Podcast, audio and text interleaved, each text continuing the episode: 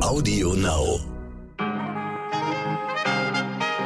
Liebe Zuhörerinnen, ich wünsche Ihnen einen guten Morgen an diesem Mittwoch, den 20. April. Ich bin Michel Abdullahi und hier ist für Sie ein frisch, fröhliches Heute wichtig mit unserer Langversion.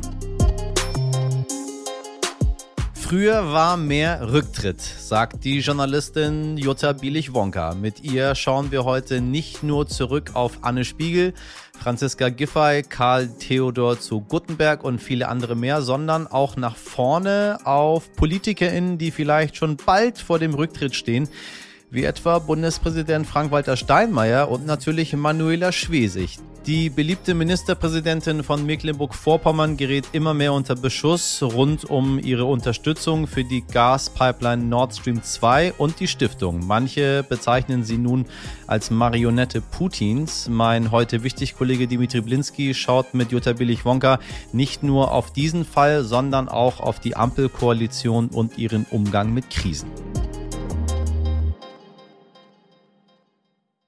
Zuerst für Sie das Wichtigste in aller Kürze.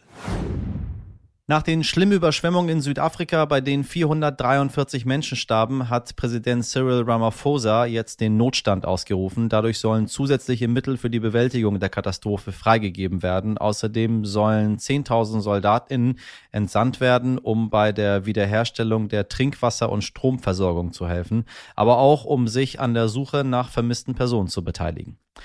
Die Türkei hat eine neue Offensive im Nordirak gegen die verbotene kurdische Arbeiterpartei PKK gestartet. Das Verteidigungsministerium in Ankara teilte mit, dass seine Luftwaffe unter anderem Verstecke, Tunnel und Munitionsdepots bombardiert habe. Der Konflikt zwischen der PKK und der Türkei dauert seit 1984 an und kostete bislang Zehntausenden Menschen das Leben. Ein Waffenstillstand war im Sommer 2015 gescheitert. Schlechte Nachrichten für uns VerbraucherInnen. Der Chef des Energiekonzerns E.ON, Leonhard Birnbaum, hat jetzt steigende Preise für Stromkunden angekündigt. Grund dafür sei der Umstieg vom Pipeline-Gas auf Flüssigerdgas. Dies würde laut Birnbaum die Gasverstromung verteuern. Außerdem sprach sich der Chef des Energieriesen gegen ein sofortiges Embargo auf russische Gaslieferungen aus, da dies seiner Ansicht zufolge den europäischen Zusammenhalt zerstören könnte. Alarmierende Nachrichten erreichen uns auch von der Südhalbkugel, denn normalerweise nimmt das Eis der Antarktis immer ein wenig zu, während das Eis in der Arktis durch den Klimawandel immer weiter schmilzt. Jetzt haben Forscher jedoch zum zweiten Mal innerhalb von fünf Jahren feststellen müssen, dass auch diese Ausdehnung wieder zurückgegangen ist. Somit hat das antarktische Meereis laut dem Klimawandeldienst des EU-Programms Copernicus den niedrigsten Stand seit Beginn der Aufzeichnung im Jahre 1979 erreicht. Der Lehrerinnenmangel in Deutschland wird immer gravierender. Das zumindest prognostiziert die Kultusministerkonferenz. Diese geht davon aus, dass bis 2035 mindestens 23.800 Lehrkräfte fehlen werden. Allein von 2018 bis 2020 sank die Zahl der Lehramtsabsolventinnen um satte 13 Prozent. Und auch in Zukunft sollen es nicht mehr werden, denn der Beruf ist für die neue Generation ziemlich unattraktiv geworden. Die klassischen Vorteile des Lehrerdaseins in Deutschland, sicherer Job, vergleichsweise gute Bezahlung, familienkompatible Arbeitszeiten, zählen für viele junge Menschen nicht mehr. Die wollen nämlich viel lieber Abenteuer als Sicherheit, Start-up anstatt Klassenzimmer. Schlichtweg fehlt es ihnen an Flexibilität. Eigentlich sollte das Lehramtsstudium bereits viel attraktiver sein. Dafür wollte die Kultusministerkonferenz und das Bildungsministerium sorgen. Ihr Programm Qualitätsoffensive Lehrerbildung, welches bereits seit 2015 läuft, konnte bisher zu keiner Verbesserung der Situation beitragen. Jetzt gibt es einen neuen Lösungsansatz und zwar sollen die QuereinsteigerInnen es richten. Hierfür soll der Quereinstieg einfach zu einem normalen Berufseinstieg gemacht werden. Fest steht, im Bildungsbereich muss sich einiges verändern, damit junge Menschen wieder LehrerInnen sein wollen. Einer der meistgesuchten Männer der Welt, Jan Marsalek, soll nach Deutschland gebracht werden. Zumindest verlangt das die deutsche Justiz von den russischen Behörden. Der Ex-Wirecard-Vorstand Marsalek soll sich in einem Versteck des russischen Geheimdienstes FSB in Moskau aufhalten. Laut Bild-Zeitung habe noch vor Ostern die Staatsanwaltschaft München ein sogenanntes Inhaftnahmeersuchen an den Kreml abgeschickt. Masalek wird seit zwei Jahren wegen mutmaßlichen Betruges weltweit gesucht. Er soll in München vor Gericht gestellt werden. Der Bundesnachrichtendienst hatte Anfang 2021 ein Angebot bekommen, Masalek zu vernehmen. Nach Rücksprache auch mit dem Bundeskanzleramt hatte man das Angebot der Russen jedoch abgelehnt. In Berlin befürchtete man, die deutschen Agenten könnten in eine verfängliche Situation gelockt werden, um sie vorzuführen. Selbst wenn Masalek zu einem Treffen erschienen wäre, hätten Kompromate erstellt werden können. Ein Foto, das den Ex-Wirecard-Manager mit BND-Vertretern zeigt, hätte etwa missbraucht werden können, um der Bundesregierung heimliche Kontakte zu einem Geflüchteten anzudichten. Oha. Darauf muss man auch erstmal kommen. In unserer gestrigen Folge haben Sie es schon gehört. Am Sonntag gehen die Präsidentschaftswahlen in Frankreich in die zweite Runde. Marie Le Pen gegen Emmanuel Macron. Der Ausgang dieser Wahl ist nicht gerade unwichtig für die politische Lage in der gesamten EU und auch in ganz Deutschland mit Blick auf den aktuellen Krieg in der Ukraine. Militärexperte Carlo Massala hat die rechtsnationale Kandidatin Marine Le Pen genau beobachtet und zeigt sich im Podcast Ukraine die Lage durchaus angespannt. Also nach dem, was wir hören aus dem Wahlkampf, aus ihren Reden und aus ihren äh, Fernsehbeiträgen, hätte das gravierende Folgen, weil sie ist dezidiert eine äh, Gegnerin der Europäischen Union. Also sie wird den Weg zu verstärkter Integration sicherlich im Bereich der Sicherheits- und Verteidigungspolitik nicht mitmachen. Sie will die Franzosen aus der militärischen Struktur der NATO wieder rausholen. Das ist alte französische Politik, also das äh, hat ja unter de Gaulle angefangen. Das wäre nicht so dramatisch, aber sie will die Beziehungen zu Russland intensivieren und redet von einer französisch-russischen Allianz. Und das würde natürlich alles torpedieren, was gegenwärtig im Rahmen von EU und NATO mit Blick auf die Ukraine betrieben wird. Das ist ja weit ab von einer Allianz äh, mit Russland, sondern das ist eine Allianz mit der Ukraine gegen Russland. Und das würde sie zentral torpedieren. Und Frankreich als eine von drei Nuklearmächten in der NATO, als äh, einer von zwei wichtigen Staaten in der EU, das hätte schon gewaltige Auswirkungen äh, auf die gesamte Politik mit Blick auf die Ukraine. Na, da kommt einiges auf uns zu, meine Damen und Herren. Haben Sie möglicherweise Verbindungen nach Frankreich? Dann schicken Sie uns gerne mal Ihre Meinung oder Beobachtung zur dortigen Präsidentschaftswahl. Eine neue Podcast-Folge von Ukraine, die Lage, hören Sie übrigens am Freitag wieder. Was bedeutet in der Politik eigentlich Verantwortung zu übernehmen? Nach einem Fehler. Bleiben und Fehler korrigieren oder direkt zurücktreten? Bei Familienministerin Anne Spiegel wurde der Druck in der letzten Woche zu groß. Sie ist nun Geschichte. Aktuell ist Ministerpräsidentin Manuela Schwesig eine Kandidatin für einen Rücktritt oder vielleicht doch nicht. Zumindest geriet sie immer mehr in die Kritik wegen zu großer Nähe zu Gazprom und Russland. Und so wollen wir uns heute mit ihr, aber auch mit Rücktritten aus der Vergangenheit beschäftigen. Mein heute wichtig Kollege Dimitri Blinski hat dazu mit der Leiterin des RTL NTV Hauptstadtstudios Jutta Billig-Wonka gesprochen. Jutta, ich grüße dich. Hallo. Hallo, ich grüße dich auch. Du hast bei uns äh, in der vergangenen Woche den Rücktritt äh, der Ministerin Anne Spiegel kommentiert und auch über die Rücktrittskultur gesprochen. Und uns in der Redaktion ist ein Satz von dir besonders hängen geblieben. Und zwar, als du gesagt hast, die Rücktrittskultur ist unter die Räder gekommen. Kannst du uns das noch ein bisschen ausführen? Naja, also ähm, mal salopp gesagt, früher war mehr Rücktritt. Und äh, man hat so in den letzten Monaten oder Jahren auch in der Endphase der, der Merkel-Regierung festgestellt, dass man doch eher dazu neigt, im Amt zu bleiben, auch wenn ähm, man unter früheren ähm, Umständen vielleicht gesagt hätte, es ist besser zurückzutreten. Und Anne Spiegels Rücktritt hat uns ein bisschen daran erinnert, ähm, dass es ähm, Rücktritte überhaupt noch gibt. Und ich habe dann mal so ein bisschen drüber nachgedacht. Also eigentlich kann man drei große Schubladen aufmachen für Rücktritte. Den schönen Rücktritt gibt es. Die Älteren unter uns erinnern äh, sich noch an Sabine Leuthäuser-Schnarrenberger, die damals FDP Bundesjustizministerin zurückgetreten ist. Warum? Weil sie eine Entscheidung inhaltlich nicht mittragen konnte ging es um den großen Lauschangriff. Das hat ihr nicht geschadet. Sie ist immer noch wahnsinnig beliebt und auch eine wirklich geschätzte politische Persönlichkeit. Aber sie ist zurückgetreten, weil sie gesagt hat, das kann ich nicht mitvertreten. Und dann gibt es den Rücktritt der Preisklasse Anne Spiegel, wo es einfach nicht mehr geht, wegen Verfehlungen und äh, vielleicht auch Erinnerungslücken, man könnte auch sagen Lügen, Überforderung.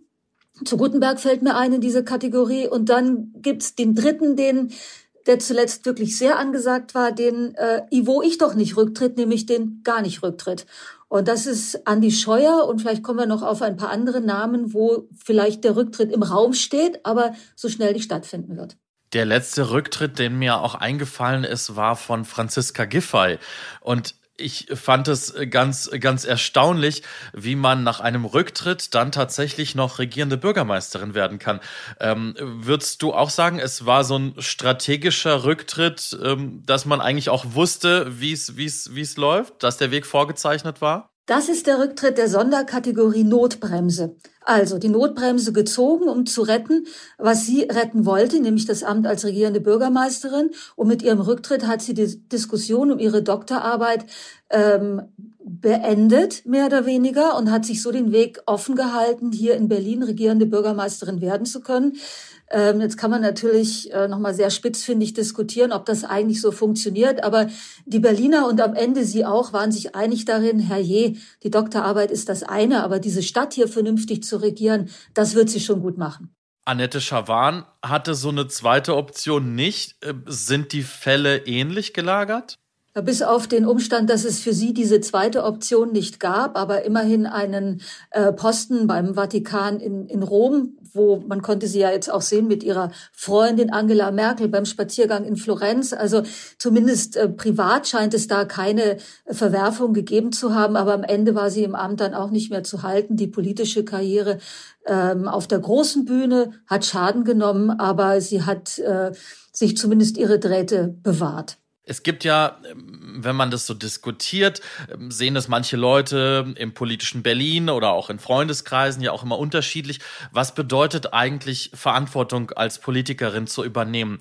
Bedeutet das, ich übernehme die Verantwortung, bleibe im Amt und halte den Druck aus und versuche, sage ich mal, meinen Fehler ähm, gut zu machen oder versuche daran zu, zu, zu wachsen, sozusagen die Situation nochmal zu verändern ähm, und entschuldige mich nicht oder gibt es eigentlich nur noch den Rücktritt? Was, was bedeutet eigentlich in der Politik Verantwortung zu übernehmen? Ist es dann immer einfach nur der Rücktritt? Ähm, ich glaube, dass man das in der Tat von Fall zu Fall beurteilen muss und sich sehr genau anschauen muss.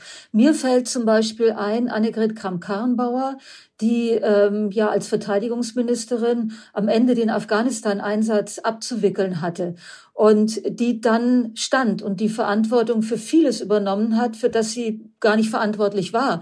Aber diese Verantwortung hat sie mit Amtsantritt geerbt und ähm, hat dann das auch zu einem Ende gebracht. Also wir erinnern uns alle an das Bild, wo sie den verantwortlichen General, der die Evakuierung in Kabul geleitet hat, umarmt hat. Also das war wirklich etwas, wo sie, glaube ich, die Last der Verantwortung gespürt hat und alles hinzuwerfen als ein, ein Stückchen Flucht. Ähm, wohl selber wahrgenommen hätte und wir hätten es wohl auch so gesehen. Ich glaube, das muss man sich im Detail sehr angucken und manchmal kann ein Rücktritt eben auch dazu führen, dass man versucht, den Deckel auf die Sache zu schieben. Stichwort Giffey, Stichwort ein Stückchen auch Anne Spiegel, weil im Moment spricht man nicht mehr über ihre ähm, Verfehlungen oder über das, was sie nicht geschafft hat in dem Amt, das, glaube ich, ist was, wo man als, als Bürgerin und Bürger, wenn man dann auf den Rücktritt guckt, auch nicht so recht zufrieden sein kann, weil ähm, die Aufarbeitung dessen, was zu diesen Fehlern und diesen Umständen geführt hat, die unterbleibt dann einfach. Und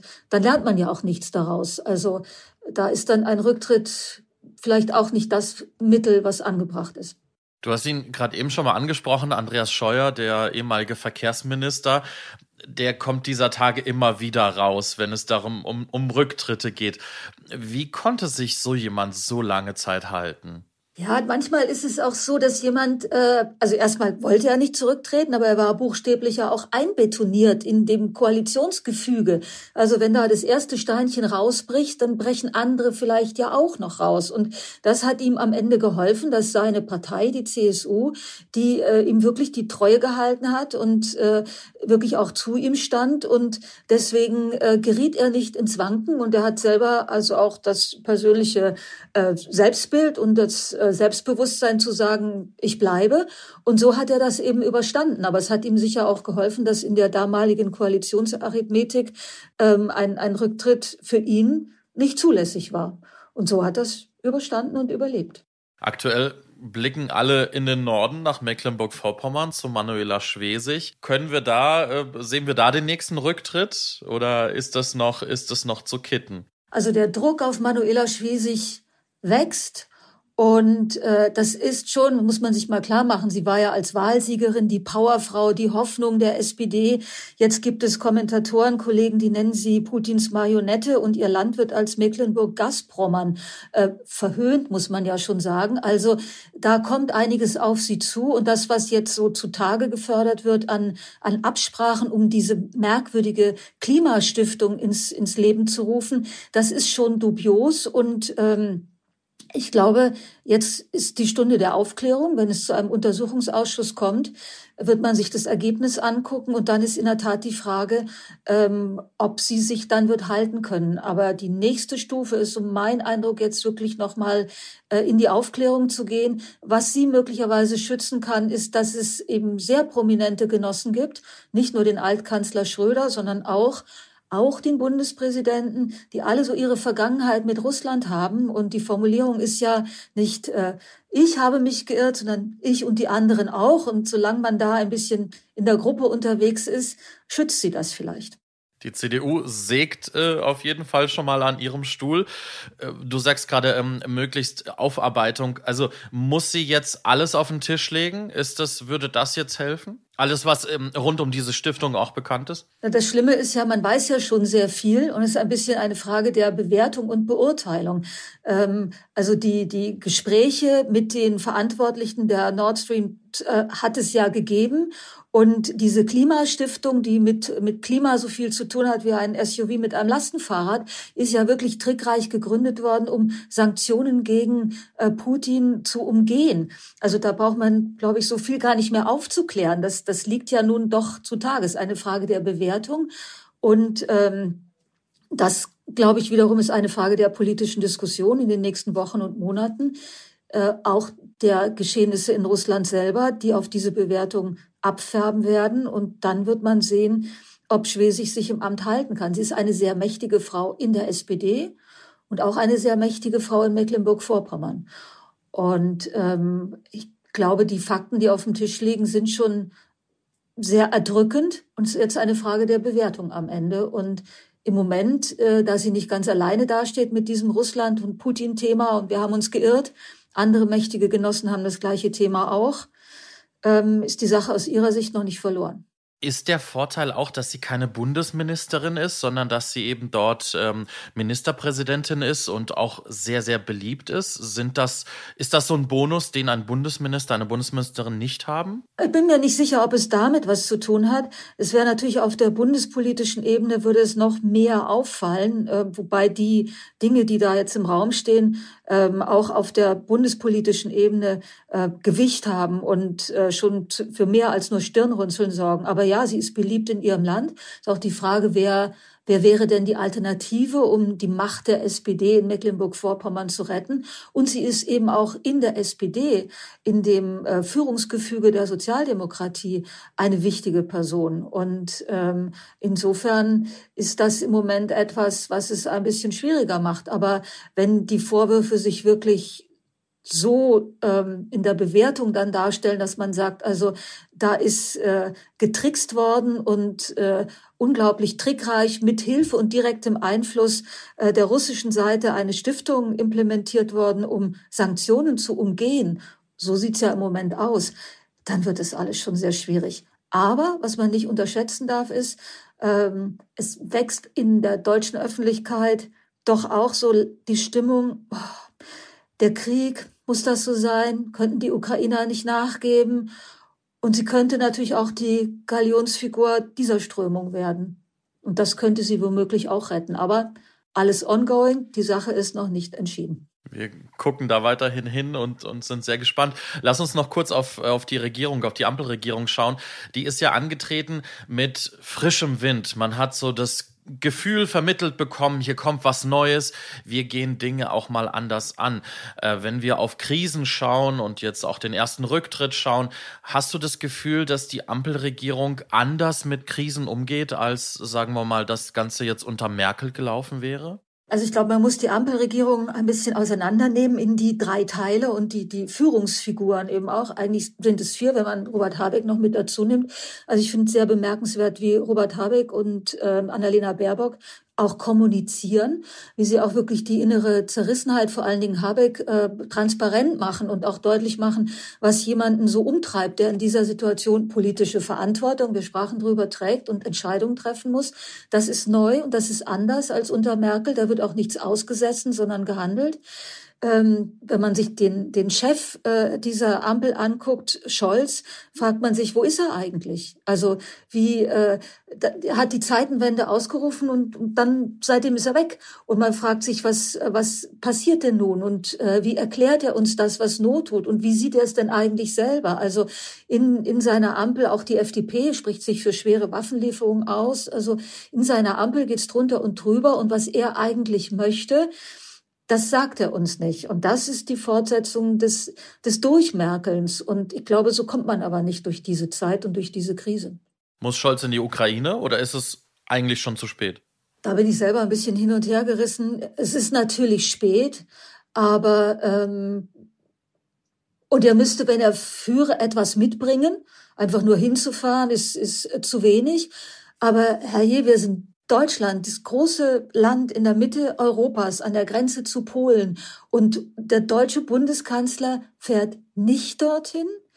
Also ich glaube, er muss über seinen Schatten springen und muss auch den, den undiplomatischen Akt der komm jetzt nicht, Herr Steinmeier, Ausladung, was immer das auch war, äh, über diesen Schatten muss er springen und dann doch für uns alle ähm, eine Position beziehen.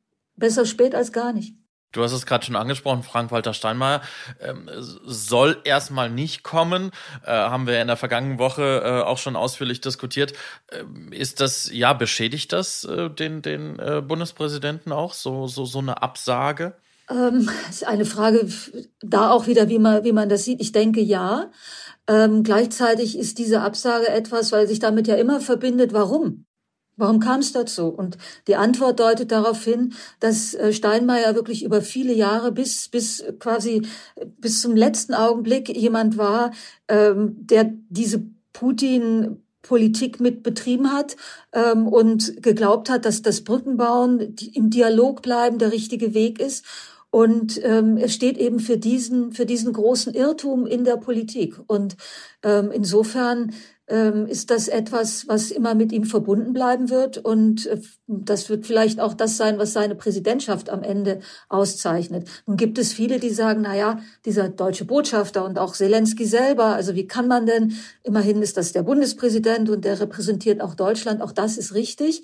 Aber ich neige eher dazu, dass ein eine, ähm, eine Regierung und ein Land, das so unter Druck ist, äh, jetzt nicht mit den mit der diplomatischen Briefwaage irgendwie äh, gemessen und gewogen werden darf. Also ähm, und jetzt stellen wir uns mal vor, Steinmeier wäre wirklich dahin gefahren. Was hätte, was er hätte, wäre da so aufgetreten, wie er immer auftritt, hätte ein paar äh, passende Worte vielleicht gefunden, aber er wäre entschuldigt gewesen von all dem in der Vergangenheit. Und das ist ein bisschen zu billig. Also ich glaube, die Aufarbeitung der Politik gegenüber Russland muss schon tiefer greifen und die steht nun nach wie vor im Raum. Und das ist mit dieser Ausladung nochmal ähm, deutlich unterstrichen worden, ja. Jutta, vielen lieben Dank für den Einblick und für deine Analysen. Sehr gerne. Und wer Juttas Einschätzung zum Rücktritt von Familienministerin Anne Spiegel hören möchte, dem empfehle ich die Folge 252, Ein Urlaub und seine Folgen, der Fall der Anne Spiegel. Der Titel klingt wie ein Krimi. Ohren auf. Was ist für viele Kinder der absolute Lebenstraum schlechthin? Richtig, einmal Mickey, Minnie, Donald und Elsa zu treffen und in den Arm zu nehmen. Oder auch Goofy und Pluto. Das nennen wir doch alle gleich mit. Jetzt ging das durch Corona leider nicht denn auch die bekannten Disney-Charaktere mussten sich an die Corona-Maßnahmen halten und das hieß Abstand, Abstand, Abstand. Kein Autogramm, kein Gespräch und vor allem keine Umarmung. Nur ein freundliches Winken blieb den Kindern. Für viele der kleinen BesucherInnen war das natürlich ein absoluter Schock. Umso mehr freut mich diese Meldung. Umarmungen in Disneyland sind zurück. Und ich freue mich wirklich für alle Kinder da draußen, meine Damen und Herren. Ich bin nämlich auch eines dieser Kinder, was, äh, ich glaube 1994, schon ein bisschen her, nach Disneyland äh, gefahren ist. Eine meiner, meiner, meiner ersten und bis dahin einzigen Reisen überhaupt, die ich äh, mal mit der ganzen Familie unternehmen konnte. Wir sind danach dann, dann nie wieder zusammen verreist. Das hat die Urlaubskasse doch ein bisschen gesprengt. Vor allem haben wir damals, ich war noch iranischer Staatsbürger zu der Zeit, haben wir, glaube ich, drei Jahre auf unser Visum gewartet für Frankreich. Das war noch alles vor der Europäischen Union und vor all dem, was wir heute genießen und nicht so wertschätzen. Das sage ich Ihnen wirklich. Das sage ich Ihnen als Betroffener von damals. Und dann ging dieser große, große Traum in Erfüllung und dann äh, durfte ich nach Disneyland und äh, wurde von Mickey und Minnie umarmt. Und ich sage Ihnen das wirklich, ich werde das nicht vergessen. Also es freut mich sehr. Äh, nach diesen zwei harten Pandemiejahren, ähm, dass es im Freizeitpark wieder so weitergeht wie immer. Hauptsache, man kann irgendwann mal abschalten, herzlich lachen und Spaß haben. Und dann hat man so eine tolle Erinnerung, auch so viele, viele Jahre noch danach. Danke an meine liebe Mama, die das damals für uns ermöglicht hat.